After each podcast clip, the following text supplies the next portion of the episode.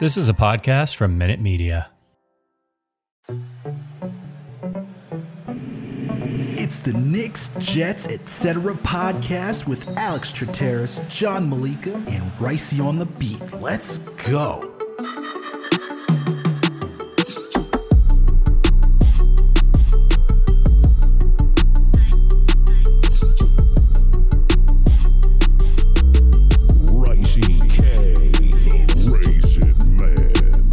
What's good, everyone? Alex Trateris here with another Jets episode of the Knicks, Jets, etc. podcast. And what makes us my buddy, my coach, my pal, the man with the plan, the one only, the one and only, the one and only, John Malika.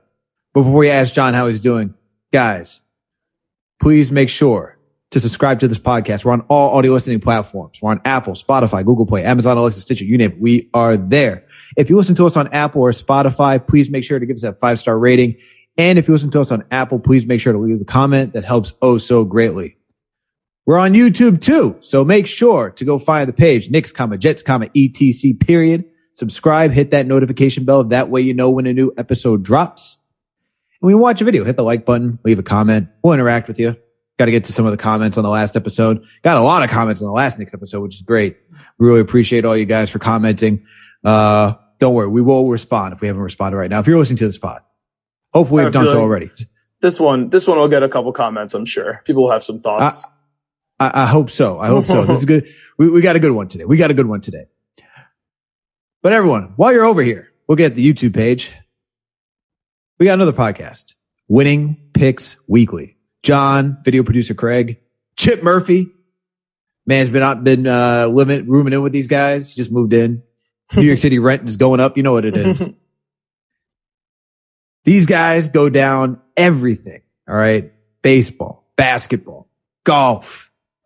Surprised they haven't done hockey yet. Maybe they done hockey. I don't know. I haven't. I, I, did I miss hockey? Did you guys do hockey yet? No, no hockey, but we did do an MLB primer with you uh, last episode, so that should be up as well. So That definitely, definitely check that out, man. Definitely check out our Yankees uh, primer because we're hyped. Watching the Yankees right now playing the Toronto Blue Jays. It's 4-3 Toronto right now, bottom of the seventh. You know what it is. But make sure to tune in to Winning Picks Vladdy Weekly. owns us. Uh, uh, thanks. You didn't need to say that. We all know that. Things that we don't need to say out loud that we all know. Tough. And last and certainly not least, please make sure to follow us on all social media platforms. We're on Facebook, Twitter, Instagram, TikTok, you name it. We are there. John, Mr. Malika, Dr. What up, Mal- man? Dr. Malika, Me, I Minister guess. Malika, Juris What you want me to call doctor. Juris Doctor. You are Juris Doctor. are we, are we, are we doctors? Uh, Yeah, What's up, man? yes. what's up, bro? What's up, man? I'm Chilling, bro. Uh, like you said, dude, we're we're. I feel like we're in mid Yankee season, even though we're on our second series. It feels like we're deep into the game right now. Uh, starting pitcher problems, players own us. I mean, we we are right in the thick of things. So I'm getting excited about that. We have, you know, Mets Nation kind of getting hyped over there too. So you know, our our guests, our, our guests today, our guests today will talk about that. They're doing okay He's right not now. even a guest, man. He, he pays rent here too. He that's true. That's true. That's that's a fact. That's a fact. It's a, it's, So a, it's a New York City that. apartment, all right? We got a two bedroom, but it's for three people. It's all good. Yeah, for eight. um, so you know, there's that going on. We got the play-in stuff, uh, which we're gonna have an NBA playoffs episode on Winning Picks Weekly coming out. So definitely check that out. Uh, Chip joining us as well. But you know, the play-in on uh, Tuesday was unbelievable. First Wednesday game, oh, hell not so yeah. great. uh, hopefully the second Wednesday game is more of an upset. I got San Antonio there. So, you know, I'm hyped about that. We got little things going on here. Champions League, English Premier League. But you know what it is, man. The NFL draft is two weeks away, man. Two weeks. Good lord. NFL mock drafts coming at me 150 miles an hour. I am done arguing with people over who to like, who not to like. I've watched enough tape, right? The, the Tom Thibodeau way, four times each for each damn player. I mean, I, I'm done, man. I am ready for, for the draft. I'm ready for MetLife. I'll be at MetLife, uh, for the NFL draft. That should be cool. A little Jets party. Had to skip it last year because of COVID. That, that virtual one. So, dude, I'm hyped, man. I'm hyped. I'm hyped for the Jets to finally, you know, secure some wins this year through this draft. This is the third draft. Uh, Joe Douglas still hasn't beat a division opponent. I, I, I like to make sure we're all aware of this fact. Tom Brady is about to go to Miami. I mean, things are never quiet in the AFC East, dude. So I'm just hyped about this draft. And today we're going to get into our own little mock draft going on, top 10. So just another mock draft for you to throw at somebody else's face and say, Oh, look what this mock draft says. So I'm hyped, man. I'm hyped. Nice, man. Nice. And uh, you thought you were done arguing with people about who you like and don't like? yeah, yeah. Uh, what, what, what were you walking into? You're walking into the wrong den, bro. Come on, man. I know. It's don't exhausting worry, but... after a while, bro. It's exhausting after a while. Oh, don't worry. You're still going to be exhausted after this one. You're going to go to bed just being like, oh, man, another draft? more mocks, baby. More mocks. More mocks. More mocks. More mocks. But don't worry. We got another guy to join us as you, as you, mentioned uh, Mr. Mets Nation over here. Uh, looks like he's wearing his orange shirt for uh, for Mets Nation. We got our one and only video producer Greg to join us today because the man that got John into the draft spirit has to be with us since he's our video producer. Loves the Jets as much as we do. Uh, we may not like the Mets, but we do like the Jets. So, what up, Greg? How you doing today, man? How you feeling? Good. I'm feeling good. I'm happy to be here. Excited to be here. And uh, yeah, I mean, sad you guys don't like the Mets. I mean, you guys are talking smack left and right to start the season, and we're off to a great start. So, and, and so hopefully already, the Jets, hopefully the Jets and are. Glad you already got start. a solo homer. oh. oh no! Oh no! Um, yeah, Mets already locked up their win for the day, so I'm happy about that. Scherzer was plus 170 on wild, the run dude. line. I mean, Dude. Max Scherzer just getting disrespected by Vegas. That was the easiest money I ever made. So, yeah, happy, happy the Mets are starting off strong and also very, very happy about this draft we have coming up. So I'm excited. I'm ready to get into this mock draft and hopefully the Jets start out strong. We'll see. Yo, yeah, speaking of winning picks right weekly, now. speaking of winning picks weekly, real quick, that line moved from plus 120 to minus 105 by game time, and it was an afternoon game.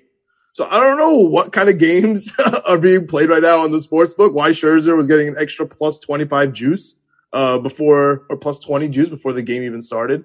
So look out for that. And honest to God, honest to God, like while we're on this topic, how the, on earth were the Yankees like that big of favorites against the Blue Jays today? Like the Blue Jays, the ones that are supposed to win the division. I, I don't know. Just all, all weird all around. So definitely keep your eyes locked on winning picks weekly. And dude, this this MLB season has been pretty unpredictable so far, except for bet against the Pirates. I think that's the number one. Yeah, that's the number take one. the Pirates right under and take a bet against the Pirates. It always wins. yeah. I'm sorry, I just had to watch Vladdy just give a give the Yankee fans a shh to the stand. Well, he gave us a lot of things, man. He's given us he's given us the he, uh, he gave the second home run. He gave us the finger. This one, he's giving us a shish. He's giving us everything. He deserves three home runs in a game. I mean, what do you want from the guy? I would in Yankee Stadium, I would be running around naked. So good for him for just giving us one finger. yeah, there's a, there's a reason why they call it wiffle ball field, but that's another story for another day. But all right, guys, you know what it is. We're here. We got we're gonna do a mock draft, but do you want to make it, make sense of this Deebo Samuel uh, news out there? The potential potential of him being traded. What, what are you Alex, guys thinking? Making sense of it, Alex, would be fantastic. Okay. making sense out of all the rumors going on right now would be honestly amazing, but nothing has really changed from the Jets landscape. We know what the Jets are up to. They came out, the, the always secretive Joe Douglas comes out. He says, here's the deal that we had for Tyreek Hill. He, here's the money that we were willing to pay him. And when asked about it, he said, hey guys, I want other teams to know what we're willing to offer for a number one wide receiver. Right. So all the number one wide receivers that are rumored to be looking for a contract and are, are negotiating extension, just like Tyreek Hill. A Couple of names. We got Terry McLaurin out of uh, Washington Commanders. That's one hell of a franchise right now. I don't think they really have a lot of money to put in escrow. Okay, so yeah. we'll, we'll, see what goes on with that with signing, you know, guaranteed contracts. Is he gonna have to, are the, is he gonna have to sell the team? Do you think? So if you haven't heard, uh, Greg is talking about Dan Snyder, who, you know, there's all these rumors about morality things that going that are always going on with Mr. Snyder and how he runs his organization. This time around, there's a little double booking going on, right? Coming from one of our, our, our money guy, um, yeah. Greg Albert. This guy's having two books, changing up the revenue numbers, keeping security deposits for season ticket holders, like just wild stuff. This is one of those this is the this infractions is the, where the other owners are like, bro, we don't care about any, like this is hitting our my literal bottom line. So this isn't even a fans thing. This is like a your buddies, your colleagues, you know, Roger Goodell, he's gonna be like, dude, you gotta go. Like, we can't have this. bro, it, you, you want to talk about a dysfunctional franchise? Like, my oh, God. he's, he's stealing Everything. money from his friends. What an idiot. it's not even just up. that, bro. Yeah. It, we have the sexual harassment allegations. We have everything. Well, yeah, just everything. Everything. That's what I'm saying. Like, he's checked every talk, box, bro. everything. That's what I don't want to hear any more talks about. Oh, the Jets are a dysfunctional franchise. The Knicks are a dysfunctional. No, no, no, no, no, no, no. Let's go look at the Washington Commanders. Dude, That's they are a dysfunctional they, franchise. They're a hell of a legitimately word by definition dysfunctional. Yeah, Insane. so we got McLaurin, we got McLaurin. That's that's you know maybe on the books there that we can grab. We have of maybe course, on the books. yeah, yeah we don't know. Yeah, we don't know what goes on over there. Which book? The left one, the right one? yeah, who knows anymore? We have Deebo Samuel, who's obviously pissed off uh, with the 49ers. There is the Jets, LaFleur, Shanahan connection, so they're buddies. Mm-hmm. So it's not like they're going to screw each other. Like I think they would actually help each other out at the end of the day because their friendship is way more important than to them some guy, some, you know, one guy off a roster. You know, that, that's just my opinion of how these guys look at it.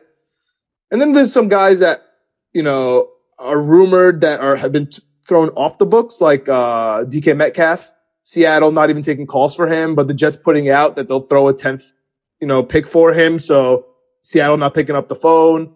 There's Diontae Johnson from the Steelers who terrible tragedy coming out of Pittsburgh this week, obviously with Dwayne Haskins. Speaking of the Washington mm-hmm. football team, right? Just awful down the board. But who knows what's going to go on with Diontae Johnson there, right? We don't know what's going on with their quarterback situation, especially now, right? So we don't know if they're going to, you know, pay wide receiver. Those are really the four guys that have been rumored to be on this block. Do you guys have any thoughts on this Deebo Samuel thing? Or, you know, more importantly, and I guess this is running through Jets Twitter and Jets Nation, especially, and I'm not even going to blame them. I get it because they said we'll trade a 10th pick for Seattle's DK Metcalf. Seattle said we're not going to pick up the phone. And now it's Deebo Samuel scrubbing the 49ers and there's obvious connection. And obviously we take him. So I guess the question is, uh, uh, before we get into this mock draft, I'll throw it up to you guys. Would you guys trade? And let's keep it on the Deebo Samuel thing because he's the he's the hot name right now. So, yeah. would you trade the number ten pick, which we rumored to give to DK, for Deebo Samuel? Comma, would you rather spend the two twos and a three like we did, like we were offered for Tyreek Hill? Okay, and obviously there might be a little more there. But we'll because uh, Tyreek is a little bit older, but he's more productive and he's more on the field, so maybe yeah. it'll balance out a little bit there. Or three, would you just rather hold the ten and take a wide receiver, or just you know any other random you know player, which we'll obviously get into in the second half of this pod with, with the mock draft. That's tough, man. So the two twos and the three as the other option, like we were offering for Ty- Tyreek. Yeah, just like That's hypothetical, tough. right? Yeah, but plus seventy five mil. Like, no, Let's just call it seventy five mil too.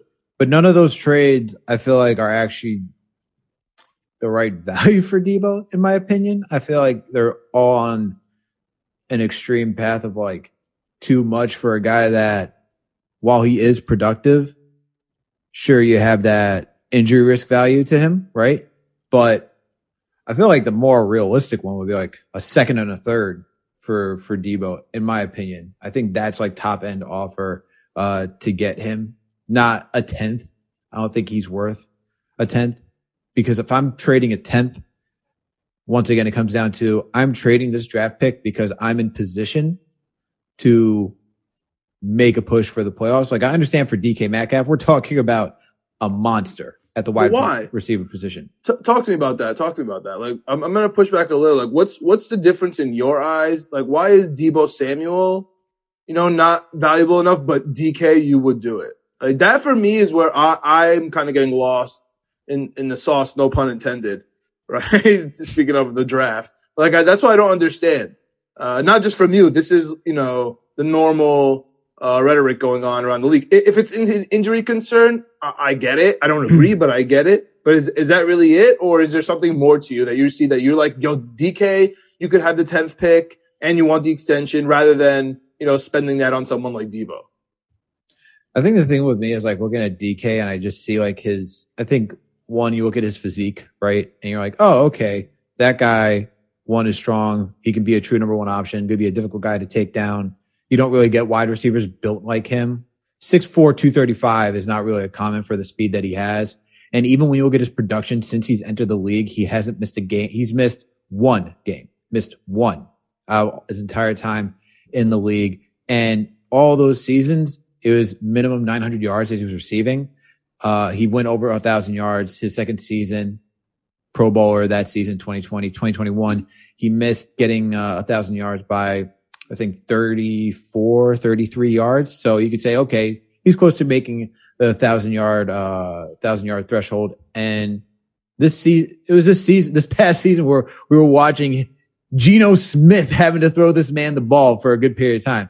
And if you're having to watch Geno Smith throw it to DK and not have Russell Wilson out there, and it's like, yeah. So like at, at, that point, and the fact that he's still productive with that type of guy, I can go with, I can understand saying, all right, DK has a lot left in the, a lot left in the tank, obviously to produce. When I look at Deebo Samuel, you know, the last season, he only played seven games, right? And the season before that, he played 15. This season, uh, he played 16, but between the last two seasons, he's had, he had, was in the, in the seven games that he played, he didn't even cross 400 receiving yards. You know what I mean? Like 400 receiving yards. That's like a big thing to me. Like the year before in seven games, you know what I mean? Like in seven games, he didn't even cross for 400 receiving yards. And the year before that, sure, you could say too. he did that. Yeah, I know he gets the carries. And I think that's like the the intrigue about is that he's such a gadgetry player, and you could say, well, it's Jimmy Garoppolo.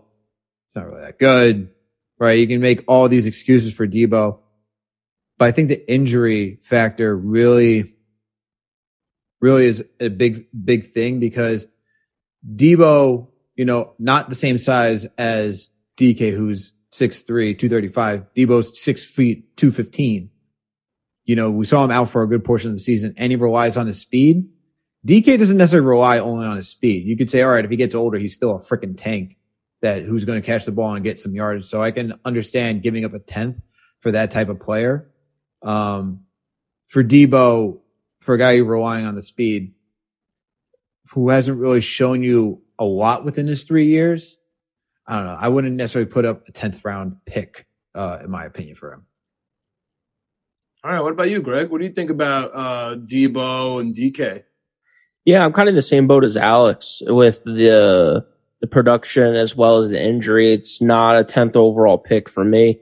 DK, I think he's just a little bit out of all the guys that you listed. Really, I mean, I think AJ Brown might have been one of the names too that oh, yeah, got floated right. out there too. So it's just like even AJ Brown's like a freak, but DK is just on another level. So besides being healthy, being productive, no matter who the quarterback was, to Alex's point, I think is important. Um, and with Deebo too, it's just the, for me, it's the injuries. Second and a third, I could see that.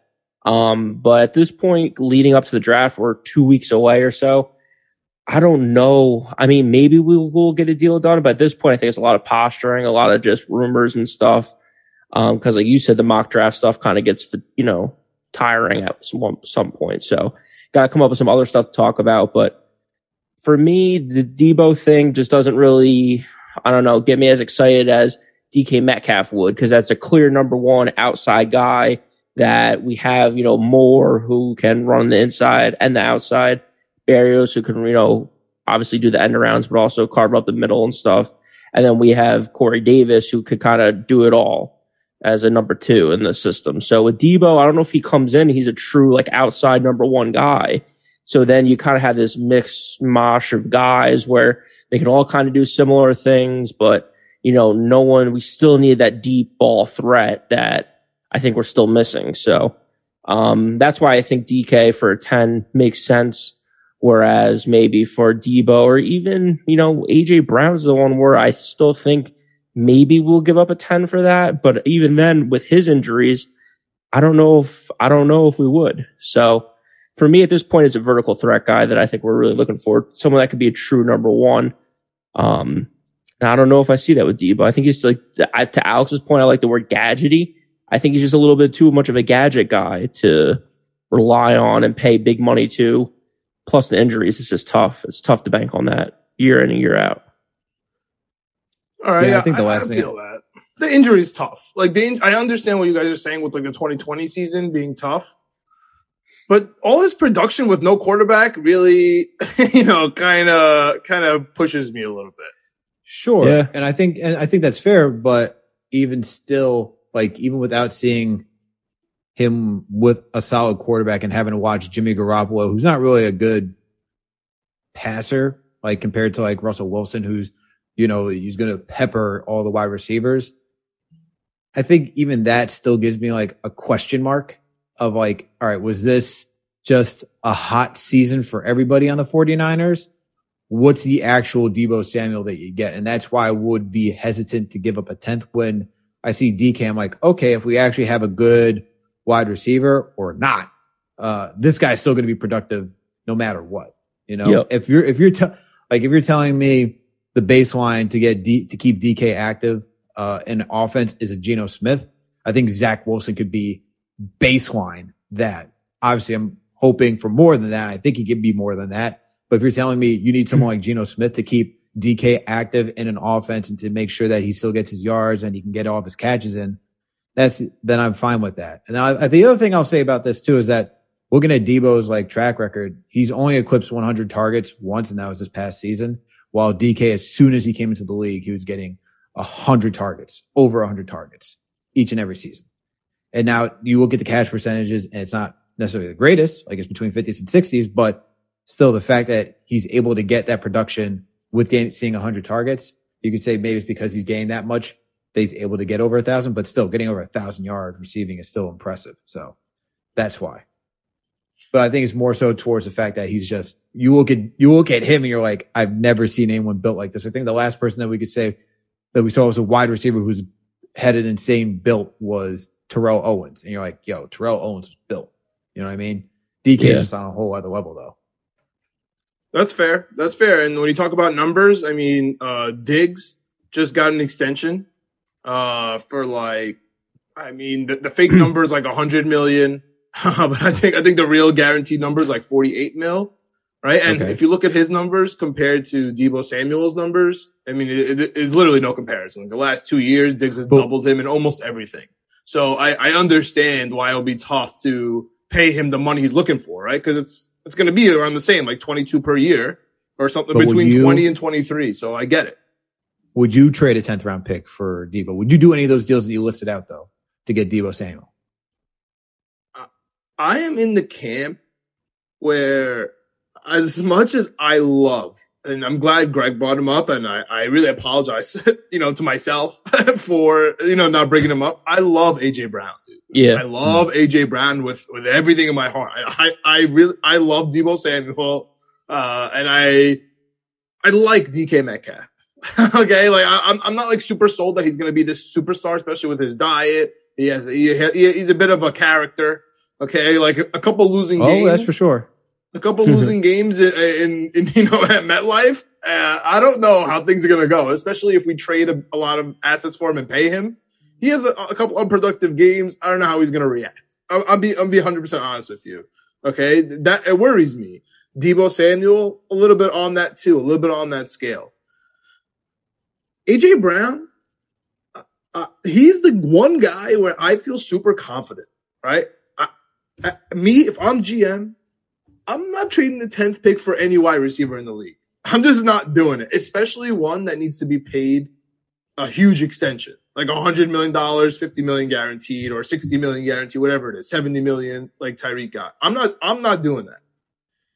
But if it's Cooper Kupp that's paid already, you know what I mean? Or it's guaranteed. Yeah. I'll do it. If it's AJ Brown, I'll, mm. I'll swallow my pride and I'll do it. The Deebo Samuel thing, I'm worried about. The DK Metcalf thing, I'm worried about. I just, I, it, it's just Terry McLaurin, 10th pick. That's too much for me. Right. It, it just, I'd rather take as much as it, it'll hurt me. I'd rather take a rookie wide receiver, save the money, even if he sucks in a year, you know, in a year or two. Not Mims sucks, but like you know, uh, a wide receiver like DeVante Parker sucks. You know what I mean? We could still trade him. Okay, so there's still value there. We see what our GM has done with Sam Darnold. We've seen what he's done with Jamal Adams. Like we've seen what he's done with t- with top ten picks. And so, if, if if really if you're asking me for the tenth pick, the only guy I'm really gonna bite on is AJ Brown. I know him. He, he's good with you know Elijah Moore. Uh, uh he's good with Corey Davis. That is our whole wide receiver staff. He's yep. going to be the veteran for Zach Wilson. We have Berrios. Like AJ Brown, I'm cool with. I don't think he's going to fleece us on the contract.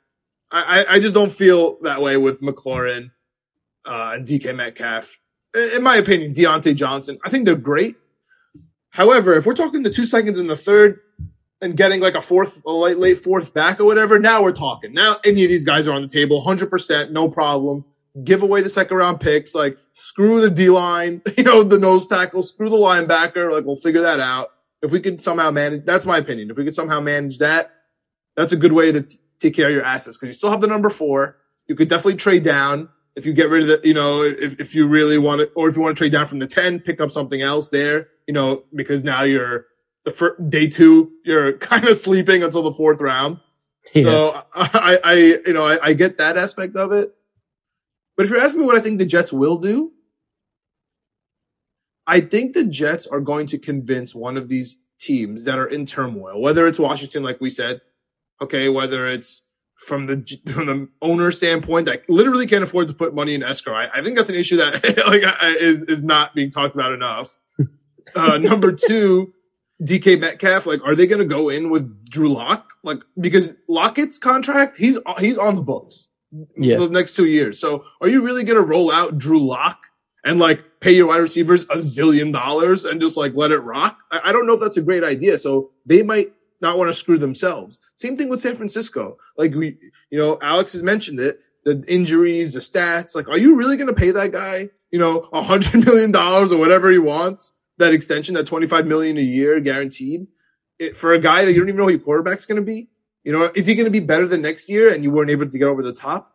Like, I feel like, eh, you know, we can kind of play that role. Like, hey, this is the stuff we have. And you guys are to get screwed if you actually go through with this. A franchise tag, I get it. You want to, you want to franchise tag your guys, screw them. I'm, t- I'm with you. Right? Even though deadline passed, like, I, you know, for next year, if you're to franchise tag them, I get it. But I think the Jets are a little bit of a, of a, you know, we made some money. We made some money this year. We got some assets. Like we're real, we're willing to spend a little on the nice car uh, get that lug, get that luxury car, even though, you know, we could ride around with a bunch of Camrys, you know, like we have, like, I, I think we're willing to spend, uh, on, on, you know, on the Bugatti. So uh, th- that's where For I'm sure. at. And the last thing I want to say on Deebo Samuel, because you also pointed out, right? Like you're just like unsure. You talked about everything, uh, even out in San Francisco. Like just look at his playoffs, man. Like look at these past playoffs. Like did he really give you that production where you're like, yeah, you're worth a 10th pick or even two, like two seconds and a third. I mean, let's just go through the games. Against Dallas, he got three targets, three receptions for 38 yards, no touchdown. Against the, uh, against who is it? Uh, Green Bay. It was four targets, three receptions, 44 yards, no touchdown. Then he goes, plays the LA Rams. It was seven targets, four receptions for 72 yards, one touchdown. For two of those games, he was absent. Like, I, I don't, I, I don't care how you want to carve it you, if I'm paying you, if I'm trading for that type of guy, you got to be present in those games. You know what I mean? You have to be present in those games. That's he's just still that's rushing. Just I mean, he's still, he, sure. he's still rushing. So like, sure, but that's like that's the gadgetry though. It's like once again, you're you're asking for like he got ten attempts rushing in, in both those games, seventy two yards against uh, Dallas and uh, forty yards against uh, Green Bay. But still, you're my wide receiver. Like that can only go so far, just like doing end arounds and, and, and stuff like that. Like if I'm paying you to be my wide receiver, I want you to be the wide receiver first and the gadget second. That's just me though. That's just me. Yeah, yeah. plus we got Berrios for all that stuff too, man. We don't need another guy. We got the king of New York already. I'm just uh, 184 yards. uh, after contact on the rush is, is pretty good for a wide receiver. Like that, that stuff, oh, like, no doubt. In the playoffs, like yeah. that stuff is, I don't want to change to Knicks, but it, it, it, we don't have a playmaker. Like I know that Berrios is our third down. You know, if you want a first down, you have to throw to Berrios, and you have no other choice. I, I, am with you because Elijah Moore is guarded, Corey Davis is injured, and we don't have a tight end, right? But now we have a tight end. We have two of them. Corey Davis is back. You know, Berrios maybe you know he's a little more confident now.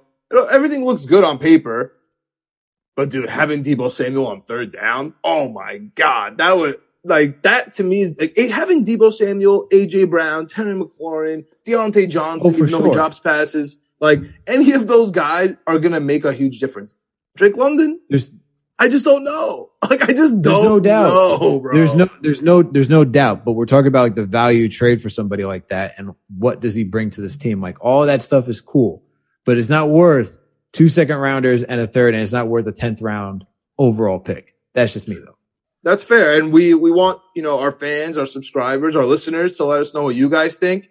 I'm pretty sure I know where you guys are leading. I know you guys want a wide receiver, but it is a good conversation. Like which wide receiver or the draft. Like we're about to get into it. All the mock draft have us taking a wide receiver at 10. So let us know what you guys think. Whether you think the Jets should take a wide receiver, which wide receiver, whether we should draft one, how you feel about, you know, the 10th pick, for DK, you know, rumors, the double second and the third, which we had for Tyreek Hill. Like, let us know what you guys think about it. Well, moving along, you know what time it is. You know what it is, guys. Now we're going to get into the real controversy, the real stuff that people are tuning in for and they want to know. We're going to get into this mock draft. We're going to do the top 10. We're not going to go 64. We're not going to go none of that. We're not going to do the entire thing because that would just be wild. We're going to do the top 10 like we did with our boy JD on the next episode. So it's going to be Greg, John, and myself thinking and adding a little flavor of our own to how yeah. these teams are going to draft and, and, being strategic throughout all of this. I guess, uh, since we haven't really decided, how do we want to go? Uh, who's going to be going first, second, third? And, and, do you want to do a round robin? How do you guys want to do this? I, I think we should, uh, have a, have a, since we have three people, we should do mini votes on each pick. And, uh, you know, cause there, there, there's going to be question marks, right? The first pick, second pick, all the way down. So I think if we have consensus on it, we move on. If not, we'll just have a little discussion. We'll still move on. All right. But I think we'll try to get, we'll try to especially get some consensus on what other teams are picking. All right. And then we'll, we'll, we'll definitely stop on the discussions for the fourth and the 10th. No trims, none of that. We know we have the best GM in the league. We know we have the highest uh, draft value since the 91 Cowboys. Like we, we don't know what's going to happen. The money is, is, is like kind of tight right now, uh, for draft mm-hmm. picks mm-hmm. and salary cap. Like if we make a trade, picks have to go because we literally can't afford them. So that's another thing to consider, right? With the 10th pick. So, you know, there's, there's a lot of moving parts. So I think do maybe a, a two out of three consensus because none of these mock drafts have a consensus. I know Greg and I, we've been going through PFF mocks like crazy. If you do a thousand mocks, you will have 999 different answers. Maybe one will look the same. so, you know, let's, uh, let's get this rolling, man. I mean, the first pick, I, to me, it should be an easy one. Everyone, of course, it's smoke season. There's two weeks left. Everyone is yelling everything. But if this is not Aidan Hutchinson, I mean, if you're gonna give me a, a, a curveball from the first pick, I'm, I'm gonna be hyped, dude, because uh, uh, just the last preface before this mock draft is maybe 18 players have been mocked within the top 10, right? That are guaranteed top 10 yeah. picks, and there's about 50 guaranteed first round picks. So something is off. Okay, something is wrong. So we're here to decipher it. And again, my first pick, right, let me know what you guys think, but it has to be Aidan Hutchinson from my perspective. Uh, it has to I, be Aidan Hutchinson. I think so. Okay. Yeah. See, I think I think I think it's I think it's bread and butter just because the Jaguars do need defensive line help. And I think that's why I, I think that's it's just clear cut answer. You know what I mean? So you go in there and get one of the best, you get the best player coming out of college. You don't make it too difficult. Just take Aidan Hutchinson. You keep it moving. Deal. So looks like we're all on that. First, first one went easy. I don't think that's how it's going to go for the rest, but we'll see. Uh, I know the number two and the number three pick. To be honest, they control the draft from my yes. perspective. Not only because mm. the Jets are at four and my whole world revolves around the Jets. I mean, that's, that's obvious. But more importantly, just like the Jets when they had Sam Darnold, where the Giants really controlled the draft and they took Barkley and that really changed the dynamic of the whole draft. I. I believe that the Detroit Lions and the Houston Texans really controlled this draft.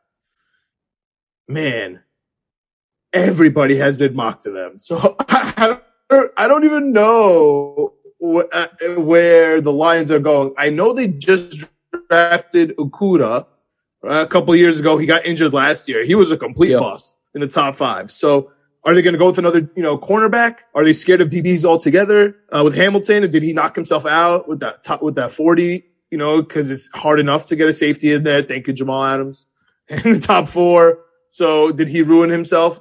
Are the Lions going to switch up? Take one of the linemen, offensive linemen to be clear in Evan Neal or, uh, uh, Ikem slash Ickey Ekwonu? Or are they going to jump to, you know, the, the flavor of the week? Travon Walker, the DE from Georgia slash Thibodeaux, who uh, we've been basically been calling ugly. The, the, the NFL, the NFL process basically been calling Tibbs ugly for the last three months. Like, we know you're good, but something about you, bro. We don't know. Like, so I, I, in my opinion, those are the choices on the table for the Detroit Lions. You don't so, think Malik Willis has a shot? I personally, I don't. But if you want to discuss, if you want to throw it in there, you can. I, I at number two, with the Goff contract, it just seems excessive. You know, it, for me, it's like with especially with next year being a huge quarterback draft, it feels like the Detroit Lions could take an, a player that could help them so that next year they could blame it all on Goff, get rid of him, and then draft a quarterback. I feel like it's difficult for the Lions because they have quite a few needs. Obviously, quarterback being the number one issue, but you mentioned Goff, who's got the contract, so it's going to be hard to just get rid of him unless you do some sort of trade. And I don't think there's any team that's that desperate to take on Jared Goff. So that question, that yeah, not even that is out of the question. So then it comes down to do you do you take one of the defensive ends as you mentioned, right? Do you take Thibodeaux? Do you take uh, Travon Walker?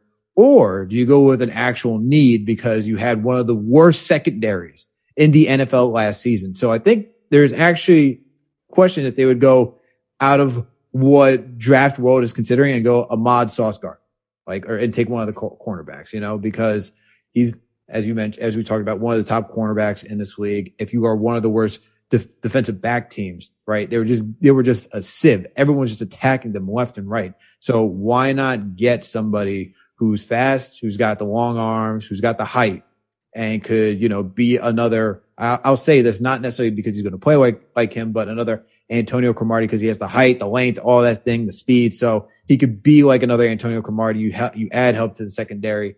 You know, you lost, uh, it was, they lost Darius Slay like not too long ago. Uh, so yep. you might want to just backfill that position and you can still say, look, we drafted somebody for a positional need and you can still put blame on Jared Goff. Deal done. that's, that's fair. Put some pressure yeah. under Okudah. I mean, that for me, I, I, agree with your logic.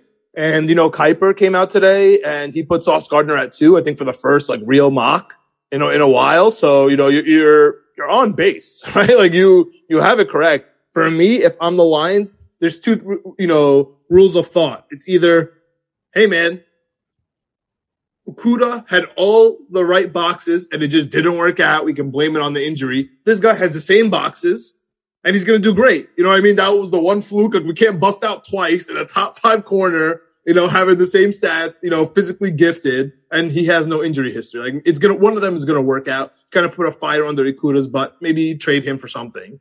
You know, that's or move him to the number thought. two. Move him to the number two spot. Move him to the number and now you spot. have two. Now you have two good guys. The other thing with Okudah too, I think that to keep in mind when he was starting, he was going up against Allen Robinson, the number one guy in Chicago, Justin Jefferson, the number one guy in Minnesota, and Davante Adams, the number one guy in Green Bay, twice a season. That's a gauntlet yeah. for a rookie. Yeah on the Detroit Lions. He has no help. He has no secondary help. He has no one passing the rush, you know, rushing the passer.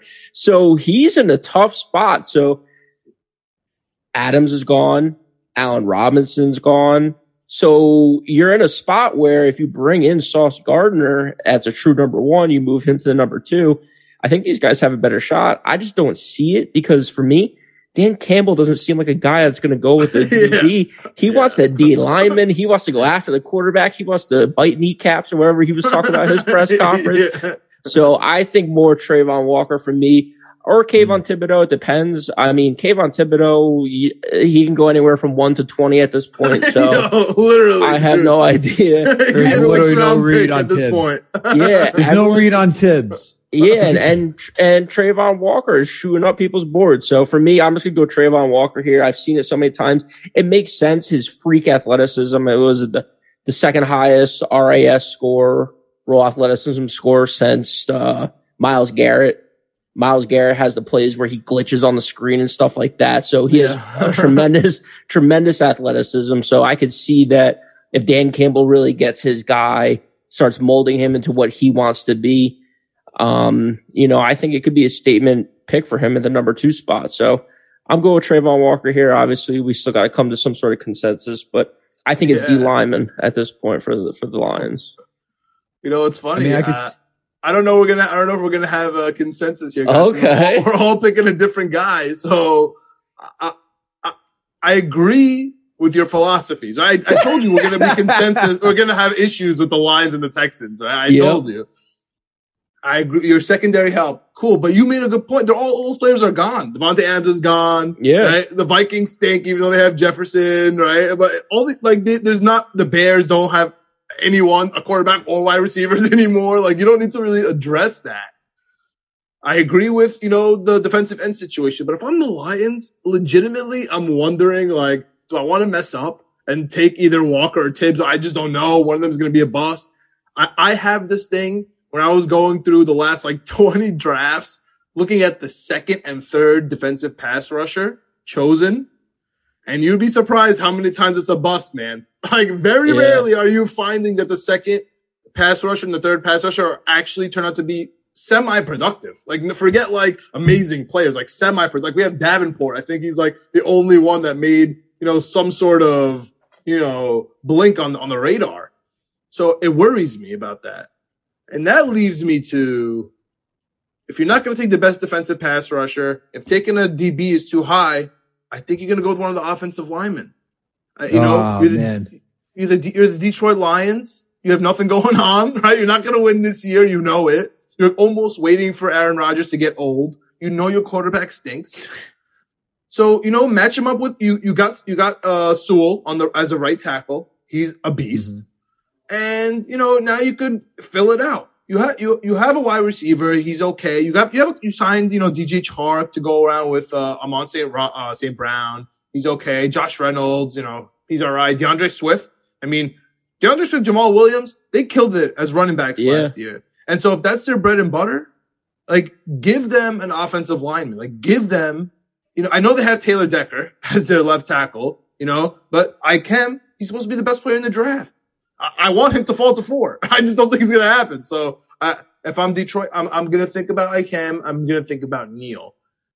So does that change in any of the three for you guys? Cause I, I don't have like this huge preference here, but I know if I'm Detroit, I'm just going to take an, I'll close my eyes and take an offensive lineman and just, you know, it's going to take you at least five years to figure out that he stinks, right? on the Detroit line. So just like, I'll just put him there, you know, and, and just wait because they have some draft picks.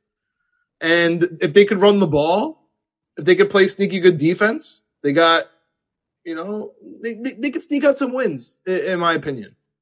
I feel like for the Lions, though, after having such a bad, like a bad, bad season, you lost Matthew Stafford, who kept you relevant for so many years. I don't think you could play it safe as the Detroit Lions, especially with the number two pick. I think you have to take one of the defensive ends at minimum.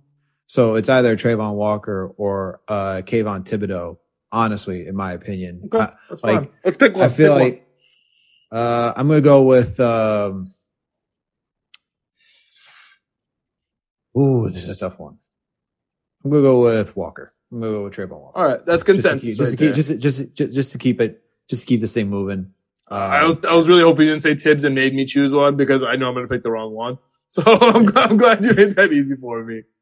I feel like the Lions here. I, if I'm the Lions here, I'm like, damn it, dude, damn it, honestly, damn it. Like, does anyone so want to trade? Does any, anyone want the second pick? yeah, I'm, I'm, I'm like annoyed right now because I'm, I'm taking offensive lineman.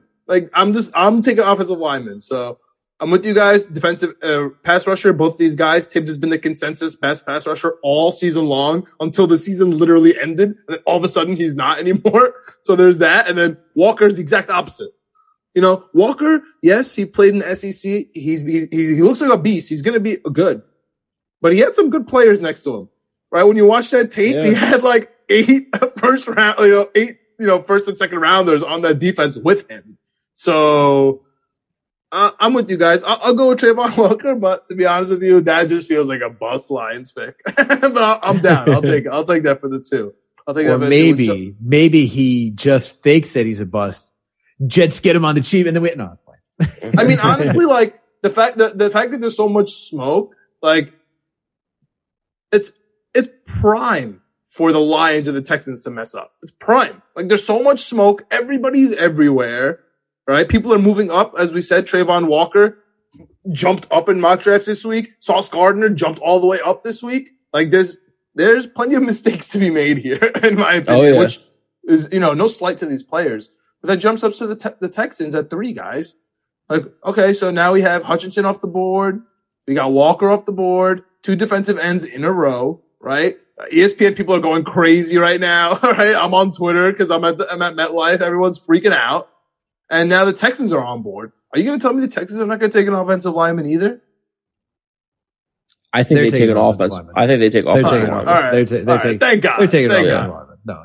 Are they going to take my guy? I mean, are they gonna take my guy? Or are they gonna take? Are, see another another position where Evan Neal consensus best offensive lineman all year long, right?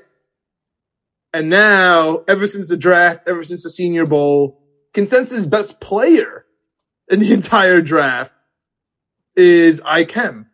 I don't want to see the Jets put that on the map, but from my perspective, as, as the Jets were the first people to say we love him, we love him, we love him. Then all of a sudden, he was the best player available. If you're the Texans, are you going with the SEC guy, with the Nick Saban guy, Evan Neal, or are you going to jump with the NC State guy? You know, uh, believe your scouts and just roll with the interchangeable guy on the offensive lineman who, again, consensus number one. You're keeping this safe. You're the Houston Texans. You need legitimate. You need so this this roster is complete crap. Like let's not sugarcoat it. It is complete crap. You need to start building from the ground up.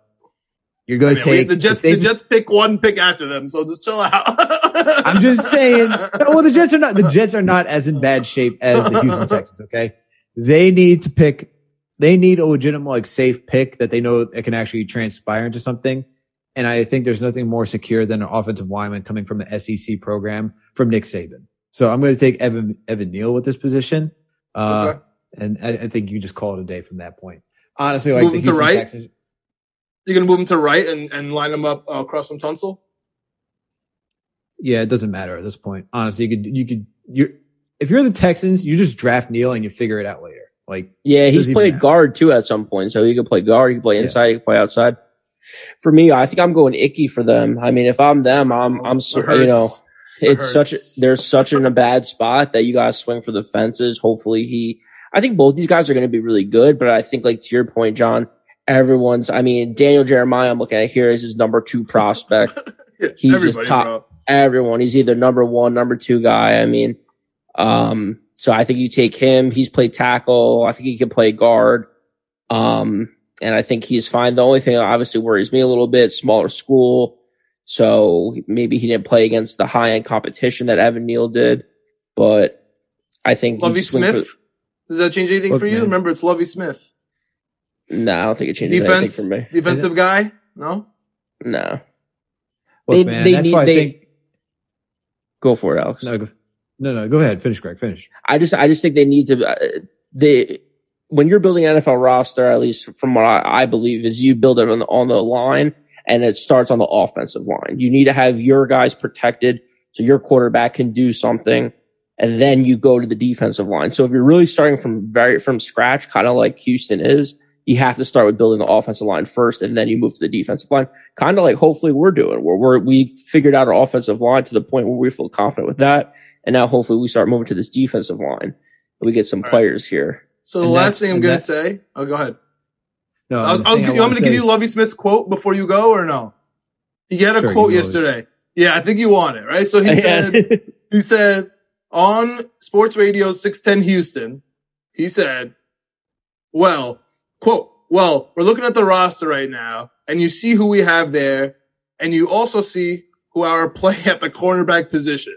We can't play the type of football that we want to play until we get better at the cornerback position. I will say that.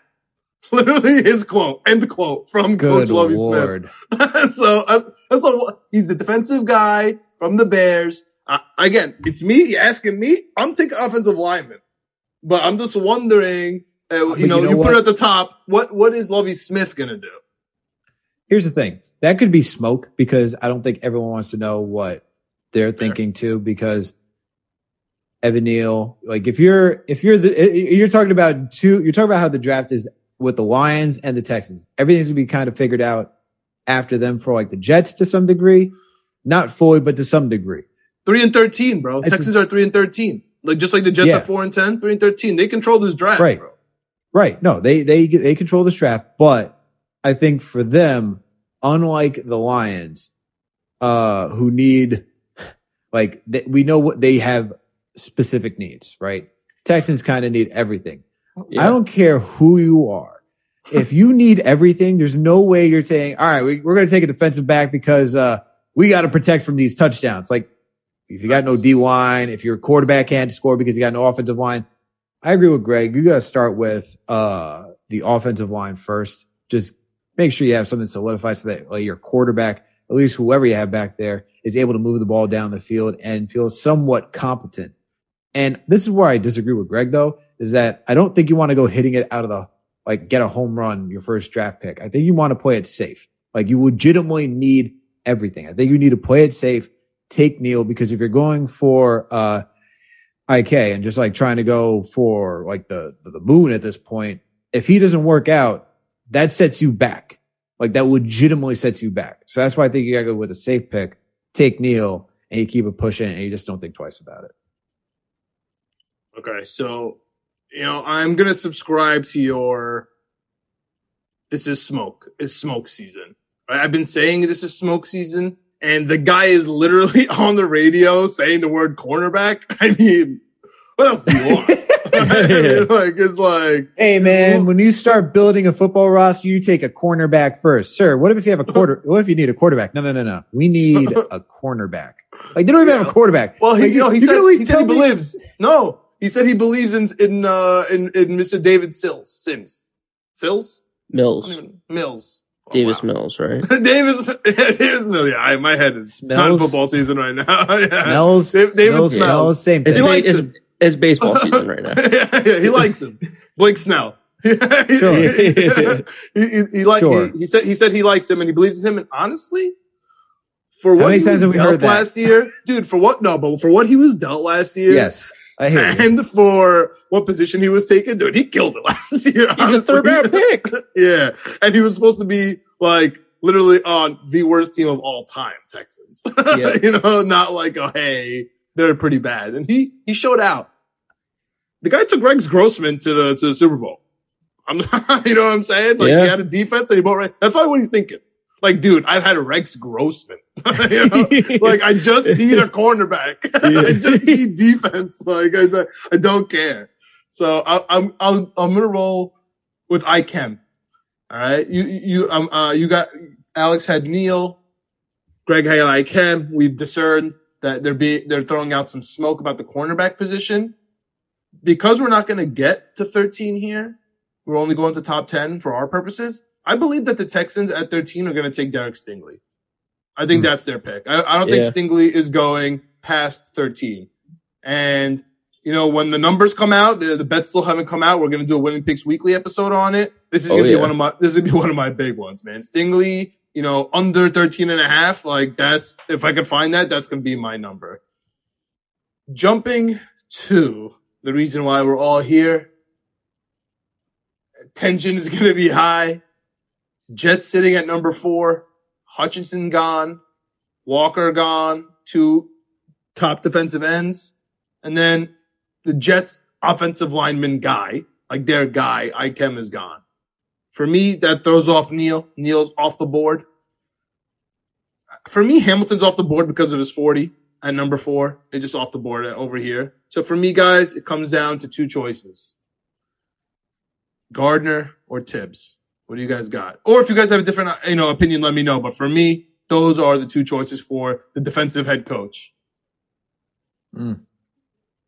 Yeah, I'm kind of thinking. I'm I'm thinking the same thing. I mean, you know, Sauce I think presents obviously some upside, helps us out with the number one cornerback position, allows us to, you know, get better coverage down the field so we can pressure the quarterback, but if you don't have good pass rushers, then you can't really pressure the quarterback, even if your coverage is good, if that makes sense. So for me, I lean Thibodeaux in this. I'm kind of with you that it's really down to those two guys. So this is the way the the draft breaks. I don't think that there's another um, player outside if, of if Sauce. Sauce goes if Sauce goes three, like you know, and Willie Smith was just like, "Bro, I told you. I literally yeah. I told him taking yeah. a quarterback. Why did you believe me?" And he takes you know Sauce at three, and assuming we were right about one and two, whether it's Walker or Tibbs, for me, it's 100% Ikem here. Like, there's no question. Like, I think that Joe Douglas is going to laugh in his one Jets drive video when Ikem is sitting there, like,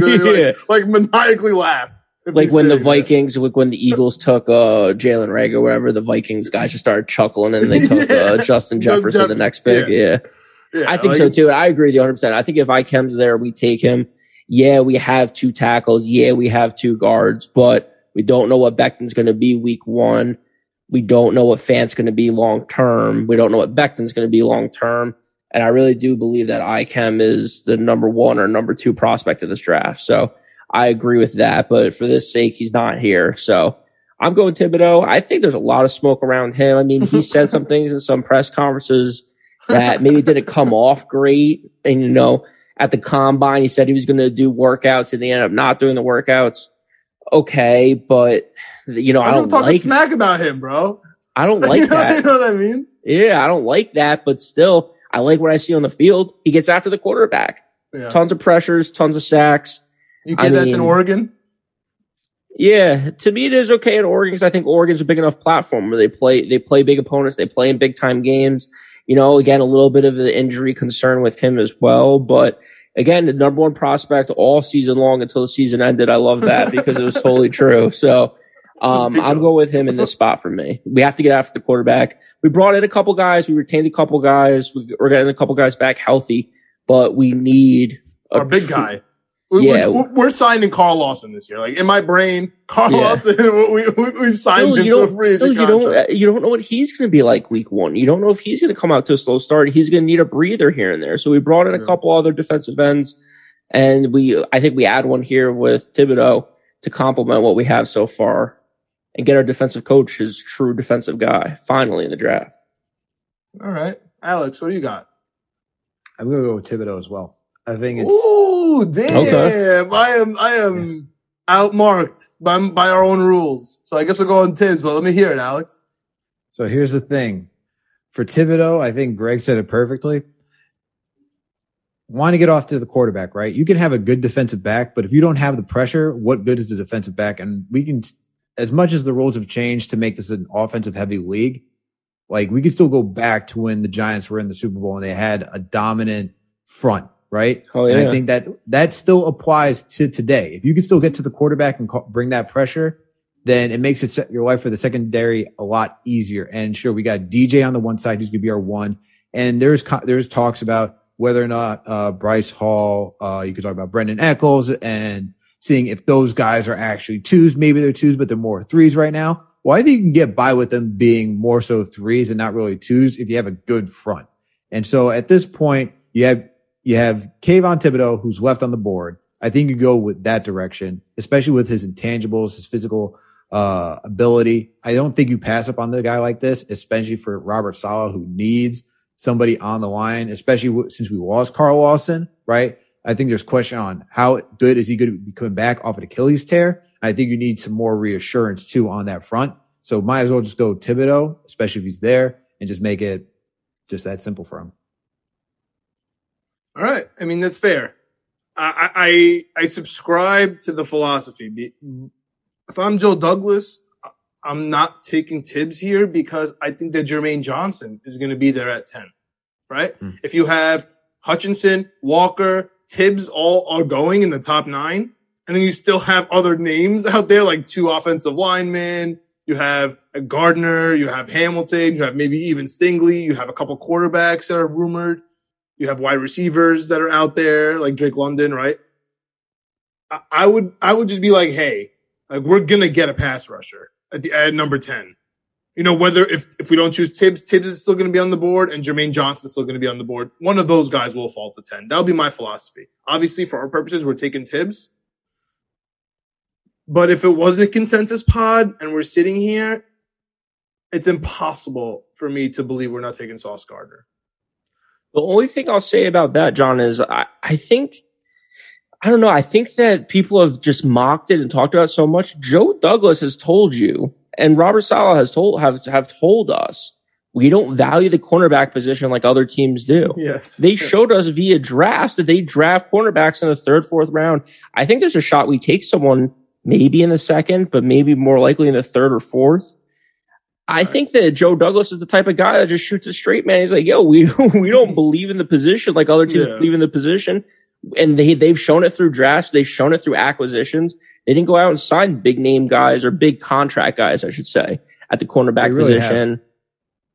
Yeah. That's probably the one thing I'll say about Joe Douglas. Unlike there's some smoke, but there's not a lot of smoke where he's trying to confuse people. I think he says, like, he legit says, like, we're not going to overspend for positions. Like he says, we'll revisit it, all these type of things. He keeps it very vanilla when it comes to like, even when it came to like Jamal Adams, like we want to keep Jamal Adams here. Like, okay, that's general talk.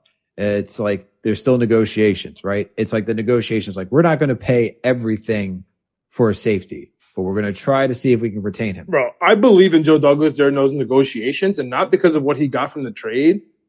But dude, Jamal Adams, right? He said, keep it playa that's still his main phrase. And that was directed towards Joe Douglas because they got pissed off at each other. He said, I'm going to pay you. And then he, the contract offer came too late in his eyes. And then he said, keep it, playa. So Joe Douglas, to your point, Alex, he, he kept his promise. Like at the end of the day, he did, he did say, yo, I'm going to pay this guy. And he did. He just, it was too late.